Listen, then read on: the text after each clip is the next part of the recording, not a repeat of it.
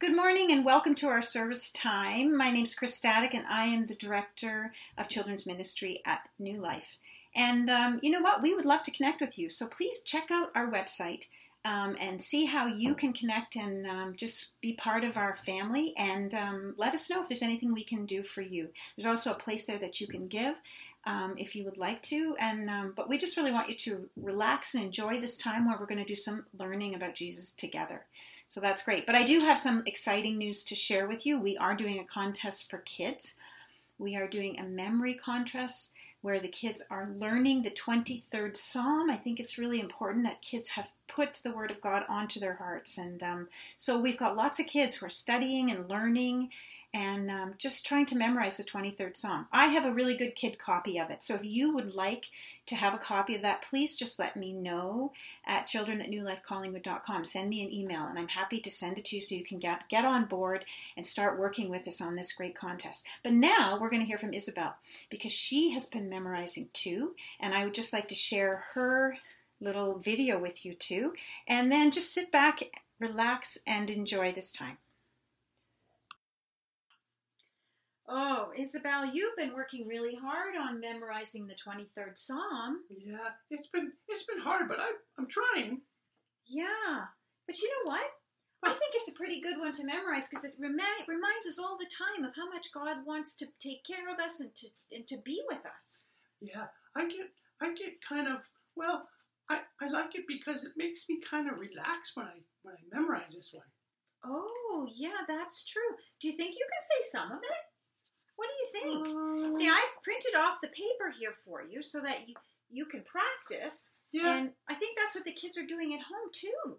yeah, it's kind of long. I wish I had a friend that I could do it with.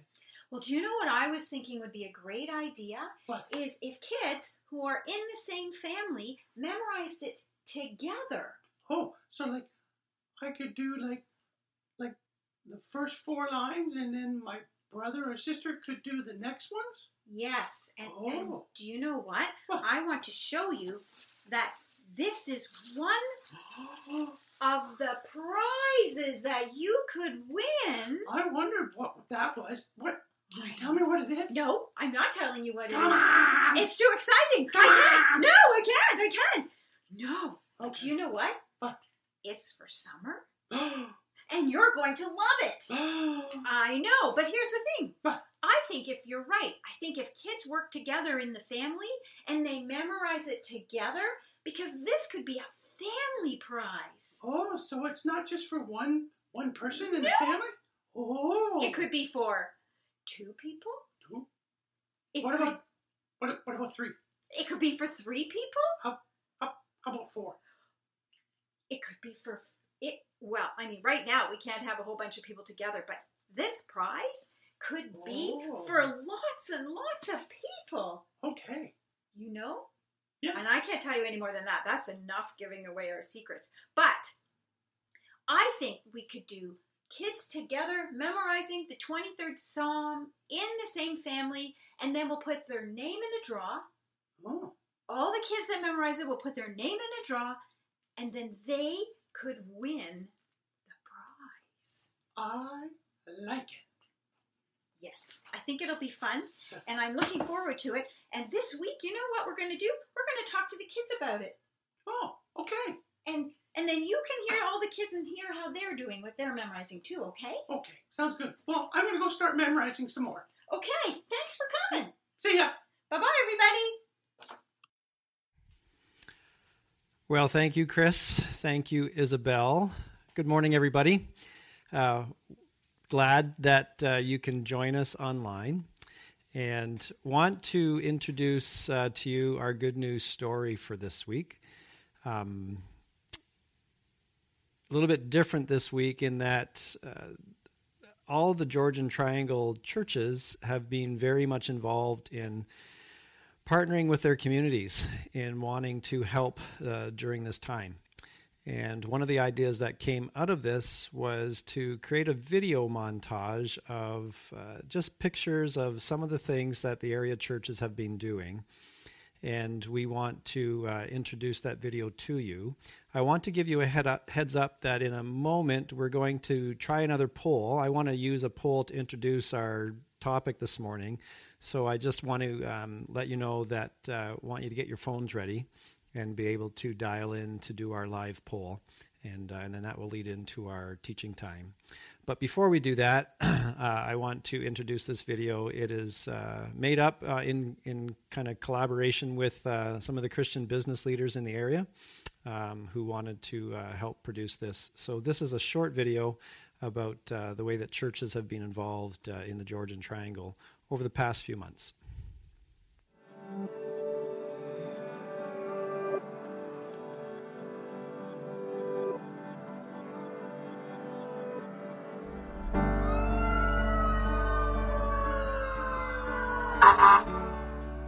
We are all experiencing significant changes in our lives due to the COVID 19 pandemic. One constant, however, which remains and has actually increased is our dependence on prayer, knowing that God knows the future and will sustain us through these difficult times. We also have people sharing their time and resources to make a better community. This is more evident now than ever in the past. Our civic leaders, our frontline workers, our business owners, and ordinary citizens are showing us that when we work together, regardless of status, we can accomplish great things. We are seeing collaboration between regional governments and businesses and churches, all with the intent of helping our neighbor.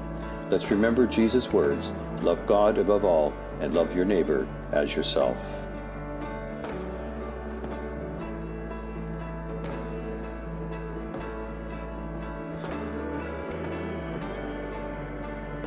Hi, I'm Terry Dowdall, your MP for Simcoe Grey.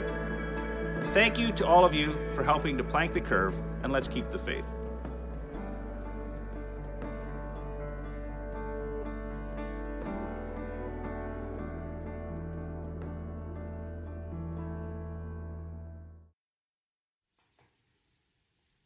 Well, it is. Um, it's very encouraging to see that uh, churches have been very involved, and I'm always amazed when I uh, think about uh, all of our communities uh, around the world, and when there are humanitarian efforts, uh, charities that are working with um, on people um, kind of living out on the margins and on the edges. Uh, so often the, the church is involved with that or behind it.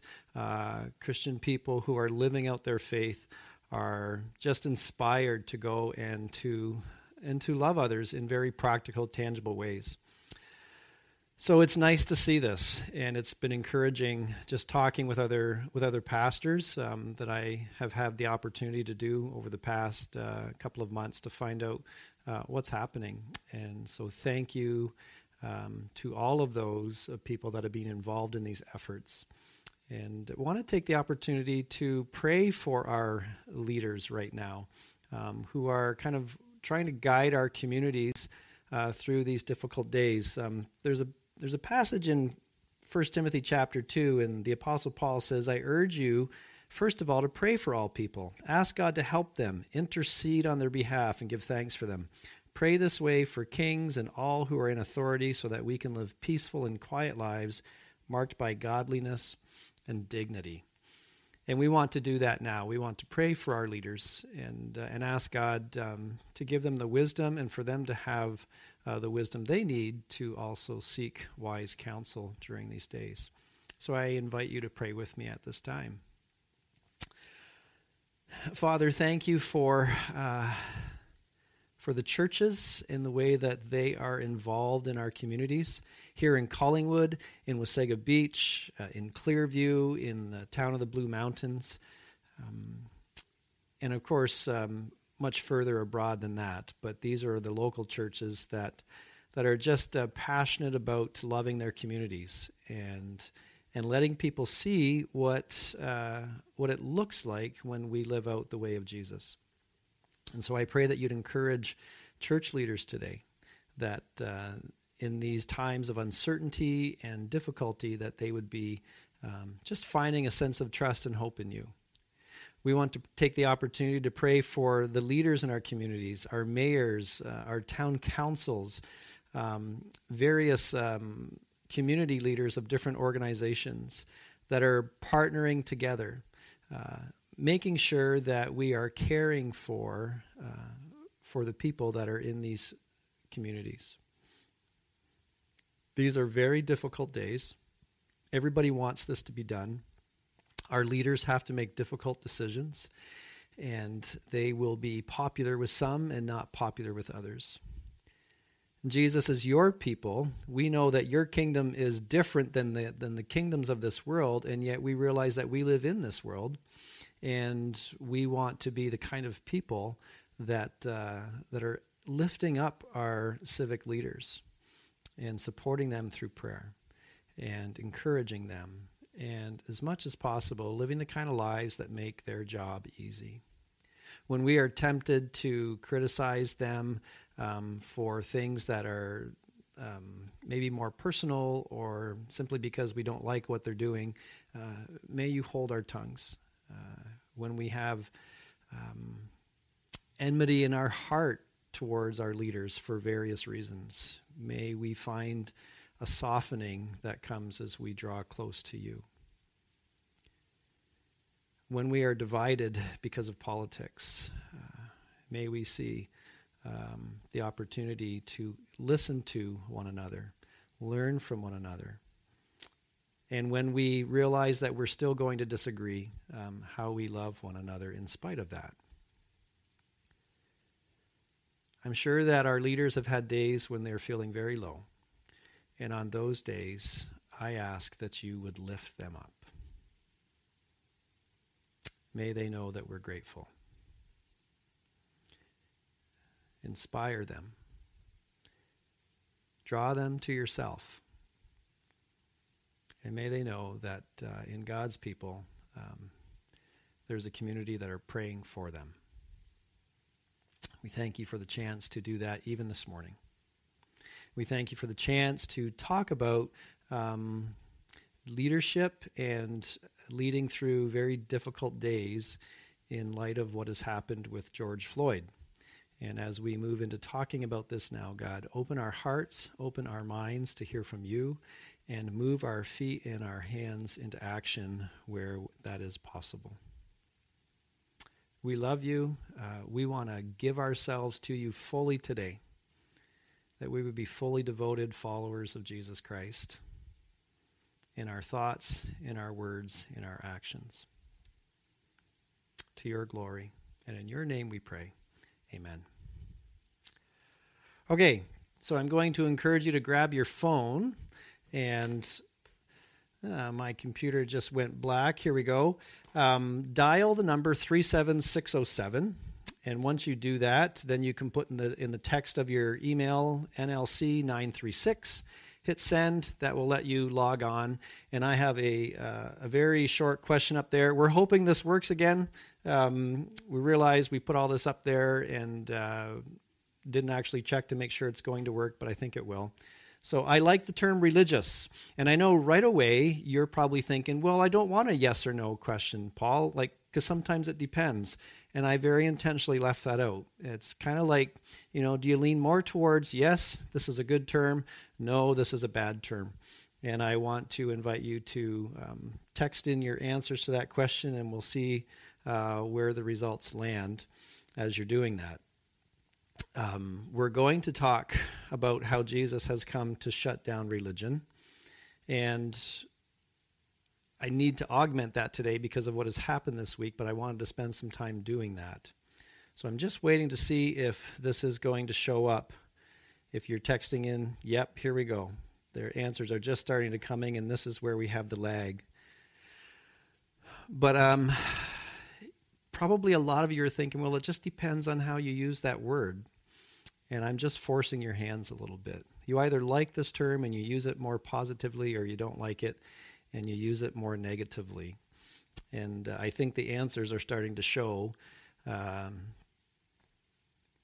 your responses to this. And it's not a surprise to me, actually, because this is very much the language of our culture, where people would say, Hey, I'm spiritual, but I'm not religious. And that seems to be kind of the, the buzzword or the catchphrase for the day. And so we want to talk about religion today. And it looks like there's about 86% that would say, yeah, I don't really like this term. And I do know, to be fair, um, there can be that kind of in between. Well, it depends on how you use the term. It's an interesting term. And I think in today's culture, it does have a very negative connotation to it. So I'm going to put up a, a graphic for you uh, that actually shows you the, the etymology of the word religion. It's a Latin word. It's, it comes from two words, re meaning to, uh, to return or to repeat, excuse me, and ligare, which means to tie or to bind. So in, in a positive way, it can be to bind yourself to something important, which would be like faith in God, uh, following Jesus. So there's this positive use of the term religion. The, the Apostle James uh, uses this uh, in his letter, where he says, like, religion that God accepts as, as pure and, and useful is to look after orphans and widows. And so here's religion being used in a positive way. And he's saying the kind of religion that does that is a good kind of religion. It's really a system that we use to connect ourselves to God and to experience Him, particularly when we're gathered together, when there's a group of people that find this com, um, compulsion to follow God, to want to worship God when we come together, then that we're organizing ourselves. And so, religion, in some ways, can be looked at as the trellis or the structure that allows us to do that, to express ourselves to God and organize ourselves in how we follow Him. But religion can also have this very negative tone, which is what most people tend to think of, and that is um, when the system becomes more important than the God that it represents. And this would be true for, for all religions that when the system becomes greater than the God that it represents, then we look at that as a very negative thing because the emphasis is on the religion now being the mediator between God and man. And from a Christian perspective, uh, that passage I read in Timothy about praying for leaders, just below that, the Apostle Paul writes that there's only one mediator between God and humanity, and that is Jesus Christ. And what happens when we, uh, when we begin to develop a, a system that allows us to organize ourselves to follow Jesus, sometimes the system takes priority over Jesus himself. And when that happens, we've crossed the line. Then we have a problem. So when rituals begin to trump people, we have a problem. Or when doctrine becomes more important than mercy and grace, we have a problem. And when religion becomes the mediator between God and humanity instead of Jesus, uh, that's problematic. Jesus came to blow wide open uh, the doors of access to God.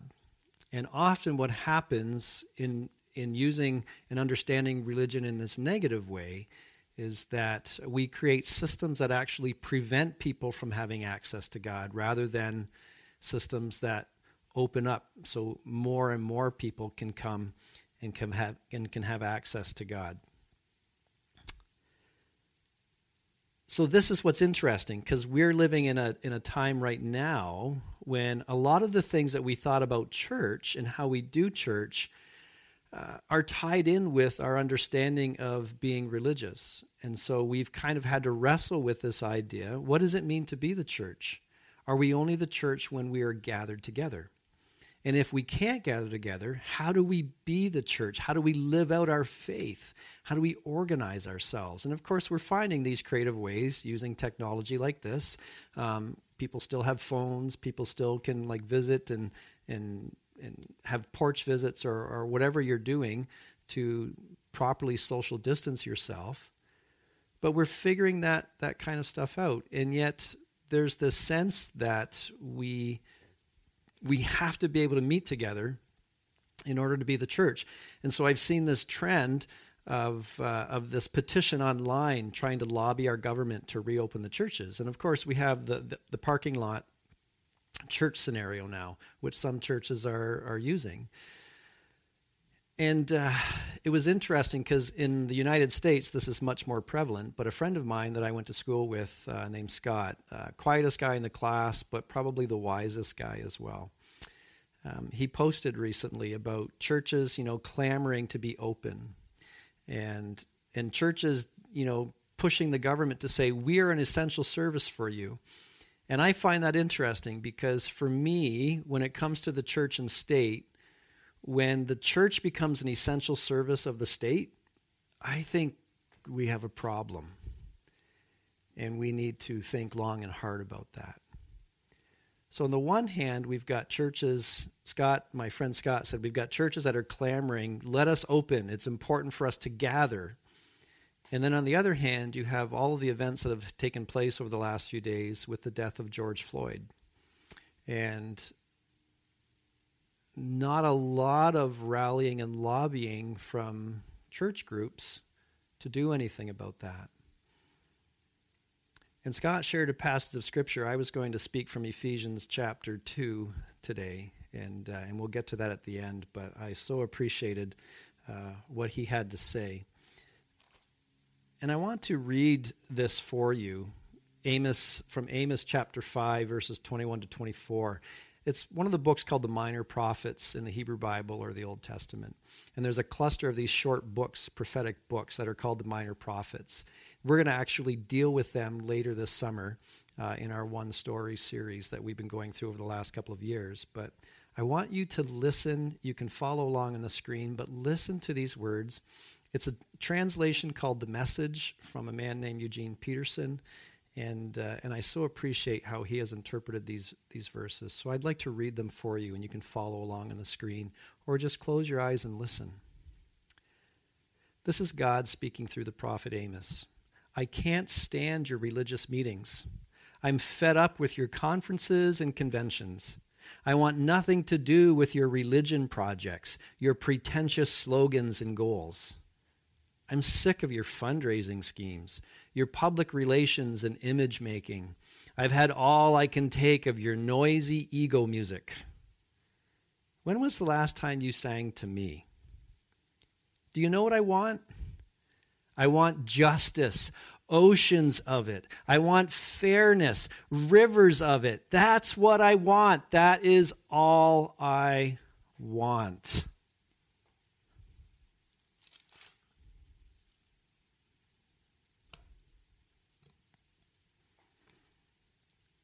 I just want to give you a moment to let those words sink in. That is all I want. As you read through the various biblical authors and how God reveals himself to them and they share that story of God with us, you see over and over again um, God seeking and wanting his people to live out justice and right living. And sometimes when we think of the prophetic books, we think about God's judgment and God's just looking for us to screw up. And, and yet, when you read through them, this, this entire book of Amos, God is saying to, to his people, I've shown you how to live, and yet you continually turn away from that. And you just do things that are oppressing people and putting them down. You've forgotten that you yourselves were once oppressed, that you yourselves were once foreigners and aliens in a land. And you're doing the very same things that you despised at one point. And of course, it's referring to the Exodus experience out of Egypt. And I think, you know, here we are in Collingwood. Um, it's a white town, we're an affluent town. A lot of you have moved up here because you want a slower pace of life. You want to take it easy.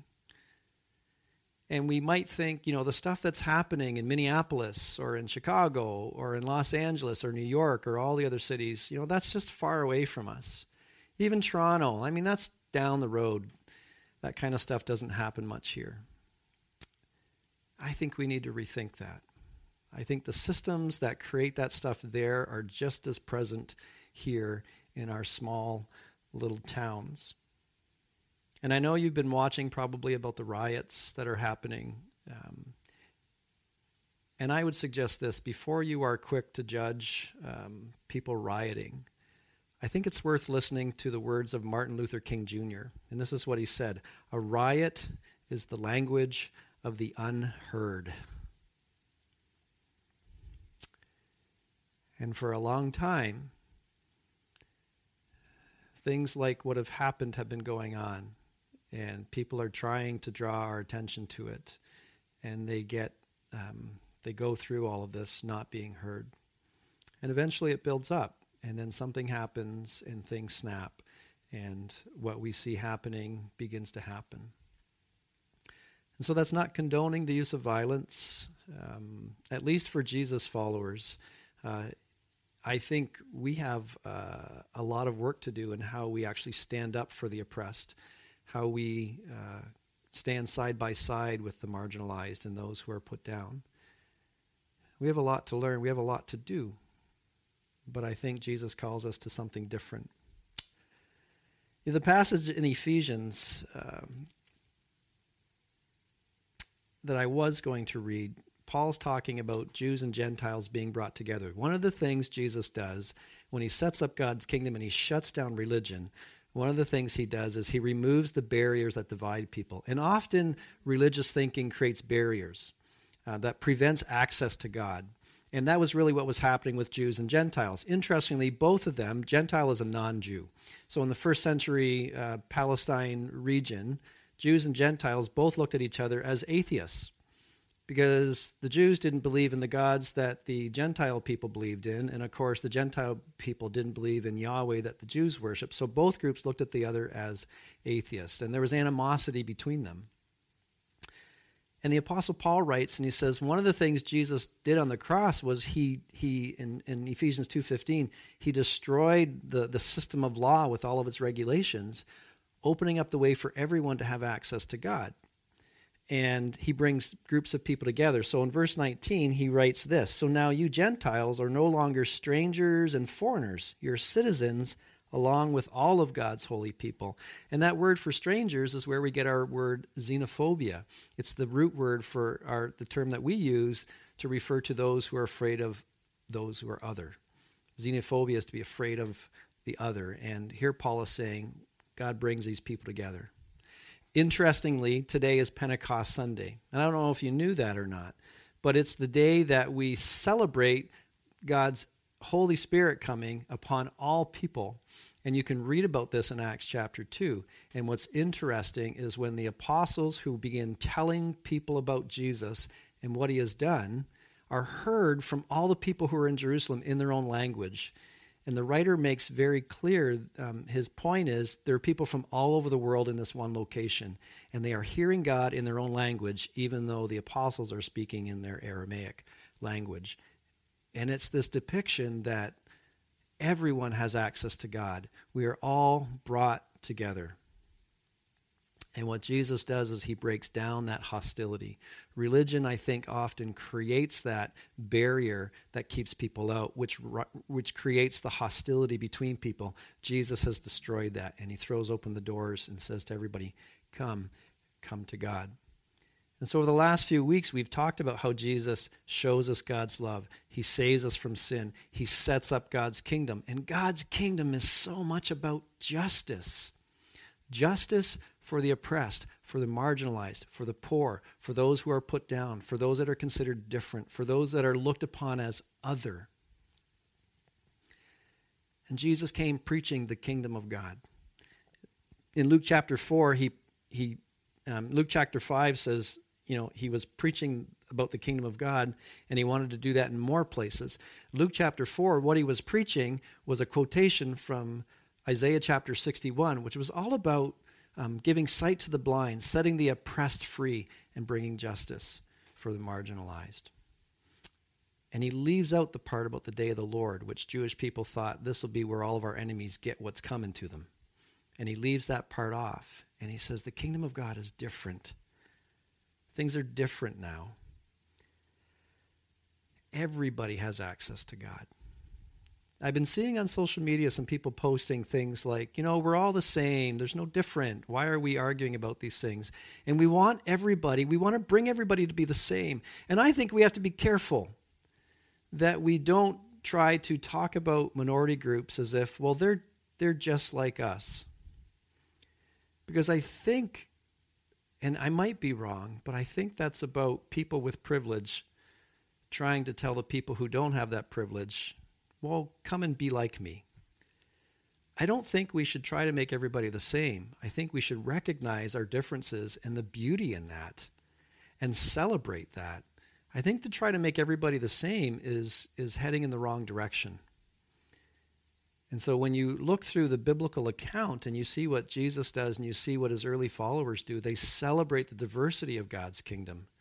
People from different ethnicities and different languages and different cultures and different cuisines and different music and different worldviews all coming together and able to uh, reflect the image of God in all of their diversity in a variety of different ways.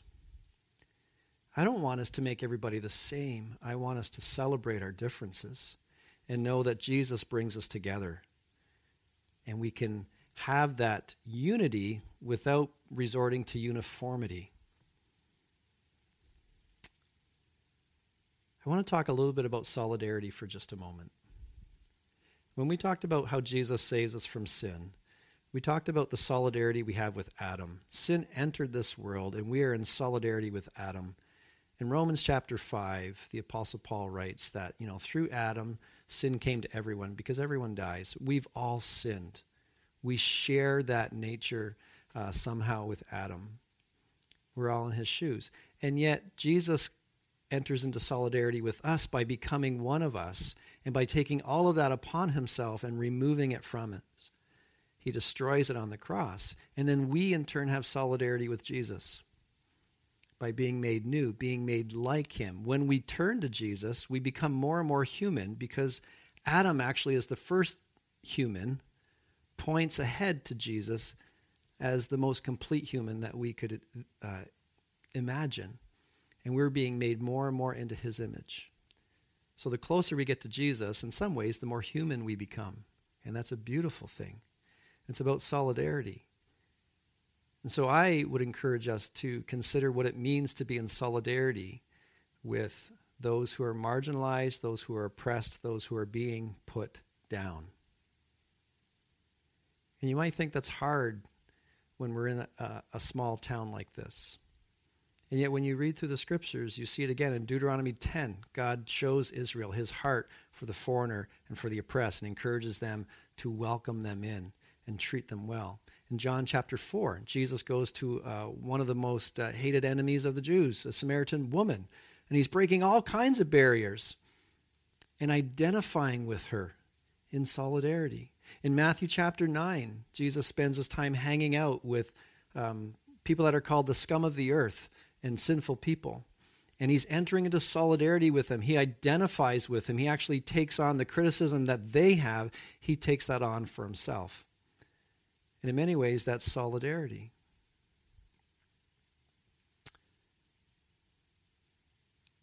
I think we have a response that we need to make as a community, as individuals. And I think it needs to reflect the way of Jesus. As we said last week, his way is our way. And you might be tempted to think, well, what would Jesus do? WWJD. And I would say, no, don't think that. Jesus was a first century Jew living in Palestine who has no connection with what's happening in modern day Minneapolis. Instead, ask the question what did Jesus do? Not would he do, but what did Jesus do? How did he treat people? And get into the Gospels, get into the Bible, and read about how Jesus treated people, and take the principles that he lived for us and that he taught us and apply them to your day today. And I think that will help you. It'll help you be careful in what you're posting on online. Um, thinking seriously before you hit that post button and what you're sharing and what you're spreading. It'll guide you in how you can become more involved in meaningful ways. Let me leave you with this a few things that you can do in light of what's happened with George Floyd, in light of what's happened over the last couple of days. uh, in light of what's going on right now, even in our own country. And the first thing is this I want to encourage you to fast. You may think, well, that's an odd response. Why would you tell us to stop eating food because of what's going on? Well, first of all, I think um, if you want to stop eating food and spend that time in prayer, that's always a good thing. But actually, the fasting that I'm talking about, you can read about in Isaiah 58, where God says, The kind of fast I'm looking for is not what you think. It's about getting involved in setting the oppressed free, in making sure that justice happens in this world. So I encourage you to read that entire chapter and even go into chapter 59 as well and read about the kind of fast that God calls us to. I want to encourage you to pray. And I want to encourage you to pray persistently. In Luke 18, there's a story of a widow who approaches an unjust judge and she's been wronged and he doesn't care. So she just keeps pestering him day after day after day after day until she gets what she wants. Jesus is telling that story to help us understand about the persistence that we can have in prayer and how we should not give up in prayer. But I think there's a good element there of just saying, seek justice and don't give up and keep seeking justice. And do that on behalf of those that cannot seek it for themselves because they're not being listened to we have the opportunity to do that. Educate yourself. Learn about racism. I have a lot of learning to do in this area. I grew up in a small farm community where everybody's white. I've lived in cities and I've seen uh, what's happened, and I've actually been a minority when we lived in East London. Um, but it's, it's not the same. And I want to continue growing in, in what I'm learning about. So I've posted uh, in the video description for you an article from Sojourners Magazine um, that's titled For Our White Friends Desiring to Be Allies. And I would encourage you to click that link, read that article, because in there she also references some great books that you can read. And that'll probably lead you to some other places where you can do some learning. And I think rather than just what she says, rather than going to your black friend or your minority friend and asking them to explain to you what it's all about, um, why not take it upon yourself to do some learning on your own and do the work that it requires? And along with that, I wanted to make available to you um, a virtual tour that is happening in June through Mennonite Central Committee in conjunction with um, the Woodland Cultural Center, which is in Brantford. They have a residential school there that they have been fully restoring. And of course, we can't go see it in person right now. I've been to the museum there. The residential school wasn't open. But in June, they're doing a virtual tour. And if you think, well, this is a racism problem in the States, uh, it's not here, uh, I, would, I would challenge that. Um, we have a very uh, strong racism issue here in Canada. Uh, with, with the black community, but also with our First Nations communities. And for a long time, we've just we hid what was reality. And now we're starting to learn more about it. And this is another opportunity for you to learn. So you can go on, click that link, uh, get an Eventbrite ticket, and you can actually take the virtual tour. And I so encourage you to do this because it will be an eye opening experience for you. I think that's all I want to say about that. I'm quite open if you want to dialogue further. Um, you can send me an email, paul at newlifecollingwood.com. Uh, you can connect with me. I think I want to end with a prayer, and I'd like to read from Ephesians chapter 2 and make this our prayer because this is what Jesus is calling us to. And this is what I hope happens uh, in the future. So I'm going to just use the f- phrase Gentiles to represent um, and Jews. It's just when people are estranged, Jesus brings them together. And that's what we're seeking, and that's what we're trying to do. So now you Gentiles are no longer strangers and foreigners. You are citizens along with all of God's holy people. You are members of God's family. Together we are his house, built on the foundation of the apostles and the prophets. And the cornerstone is Christ Jesus himself. We are carefully joined together in him becoming a holy temple for the Lord. Through him, you Gentiles are also being made part of this dwelling where God lives by his Spirit. And I think God's heart is for people to be brought together. He wants to dwell with all of us. Our religious thinking creates religious practices that exclude. It focuses on religious spaces that keep people out. And here, the Apostle Paul is saying Jesus has done away with the need for religious practices that exclude. And he just says, People come to the Father through me. And he gets rid of the religious spaces. And he says, Actually, we are the dwelling place of God. He is within us, He is among us, and He wants to bring all of us together under one head, who is Christ. So we have a lot of work to do in reconciliation, in working hard to bring people who are estranged together. And what a wonderful ministry that we have lying before us, even in this community, in the Georgian Triangle, to seek out how we can bring people together. And it's the love that Jesus has shown us, the love of God for us, that motivates us to do that. I hope this has been helpful for you today. I trust that uh, you will dwell on this, that you'll click the links, do some research, and growing yourself, and um, and talk about this this week. Look to see where you can make a difference in our world here and now. In the name of Christ, and for His glory, Amen. Have a great week. We will see you uh, next Sunday, June 7th, as we wrap up this series on the good news for tough times. Bye for now.